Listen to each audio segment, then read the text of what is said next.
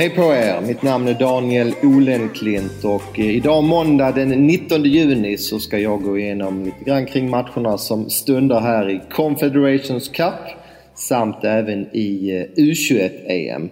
Jag är tyvärr ensam idag. Kristoffer Svanemar skulle varit med mig, har fått lämna återbud på grund av sjukdom.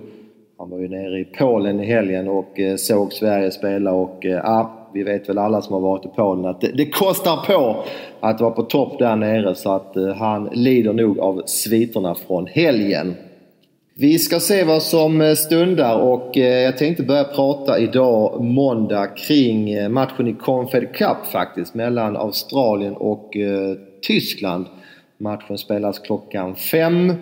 Perfekt tid för folk att kolla på fotboll efter jobbet. Förutsättningarna i Australien ser okej okay ut. Man saknar dock Jedinak på grund av skada. Det är en av lagets viktigaste spelarna så det är ett litet avbräck.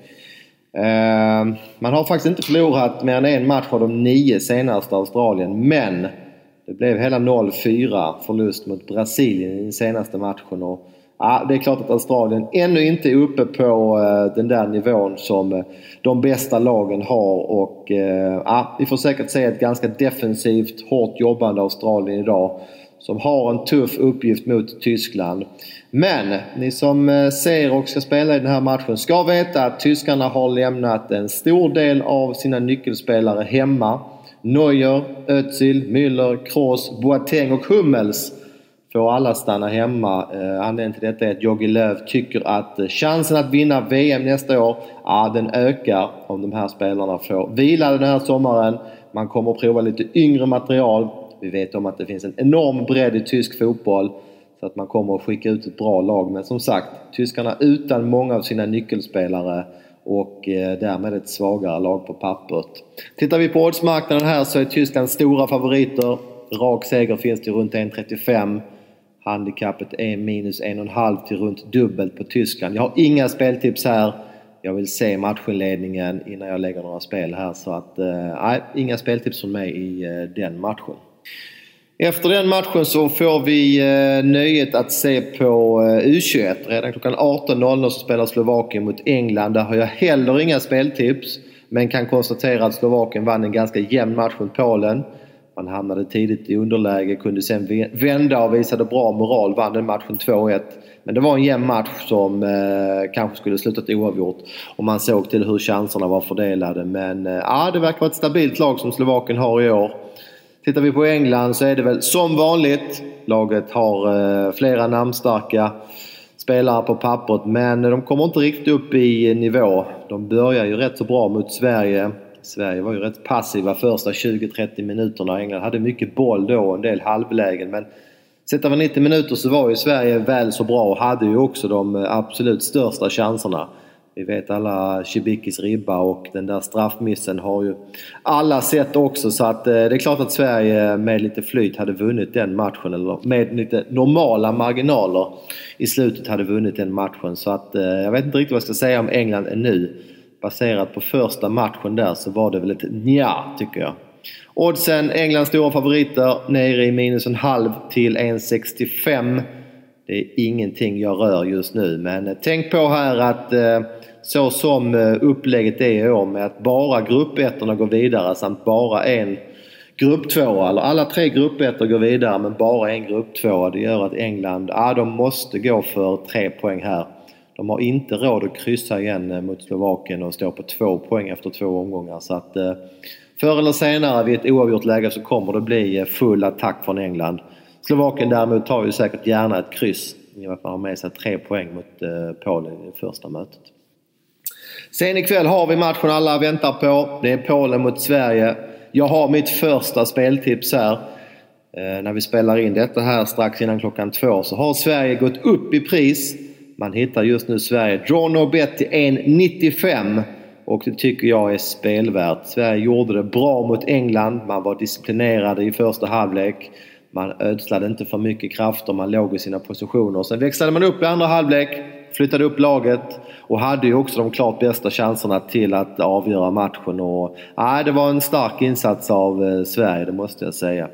Nu möter man Polen, ett Polen som ju har eh, saknar sina två, eh, två av sina bästa spelare med eh, Zelinski och eh, Milik som ju inte fick åka eller inte valde att åka hit. Man representerar ju Napoli och ska spela ett eh, kval till Champions League här i augusti. Så det är givetvis avbräck för hemmalaget. Spelmässigt var det väl också sådär mot Slovakien. En ganska jämn match men man förlorade. Det har snackats om en del eh, interna bekymmer i laget. Det har varit mycket skriverier kring lite bråk. Eh, svårt att säga vad det kan påverka ikväll. Men eh, tittar vi på Sverige så ser det ju bra ut. Vi kommer få in Strandberg. Carlos Strandberg kliver in på topp istället för Gustav Engvall. Det eh, tycker jag är mycket intressant. Carlos har ju haft begränsat med speltid under eh, våren. Fick ett inhopp senast, såg pigg ut och eh, Carlos Strandberg och eh, Cibicki på topp. Det ska bli riktigt kul att se. Och, eh, jag tycker att Sverige ser starkare ut. Draw till 1,95 det spelar jag. Vad har vi sen senare i veckan? Jo, vi har eh, fler matcher i U23 givetvis. Och jag tänkte nämna lite grann om ett lag som jag pratade rätt mycket om i vår första podd och det är ju Spanien. Som ju verkligen infriade det som eh, vi hade hoppats. De har ju en fantastisk trupp i detta U21-EM. Eh, Spelare som eh, Asenjo, Delofeo, Saul och så vidare. Det är eh, riktigt bra spelare. Bellerin har vi också, ordinarie i Arsenal. Så det är flera internationella toppspelare. Det är ett lag som dessutom inte har några svaga punkter tycker jag. Man körde över Makedonien med 5-0 senast. Visserligen hade Makedonien ett par chanser att göra mål, det måste jag säga. Men eh, totalt sett så gick ju Spanien på halvfart i andra halvlek och eh, matchen var ju avgjord. Man har ju Portugal i den här viktiga andra matchen. Så att eh, man hade säkert den matchen i bakhuvudet där i, i andra halvlek när man hade en klar ledning mot eh, Makedonien. Eh, jag tänkte inte orda så mycket om den matchen just mot Portugal men jag tänkte vidhålla att eh, det finns fortfarande 3,75 på Spanien att vinna U21. Det tycker jag är bra. Vi pratade om dem till fyra gånger i inför turneringen och jag tycker efter det man såg i premiären, det finns ingen anledning att ändra sig. Spanien ser klart bäst ut utan de lag jag har, jag har sett. Jag har sett samtliga matcher så här långt. Så att, eh, nej, jag eh, provar en krona på eh, Spanien att vinna hela turneringen till 3,75. Det var allt för mig. Då håller vi tummarna för Sverige ikväll. Både ur eh, spelmässig aspekt men även för att vi skulle vilja se det här landslaget gå långt i ännu en turnering. Och eh, vill ni så är ni med oss eh, på torsdag. Då kommer vi att prata om Sveriges tredje gruppspelsmatch och då hoppas jag att Kristoffer Svanemar har fått i sig lite C-vitamin och lite honung så att han är redo för den här sändningen. Så kör vi igen på torsdag. Lycka till!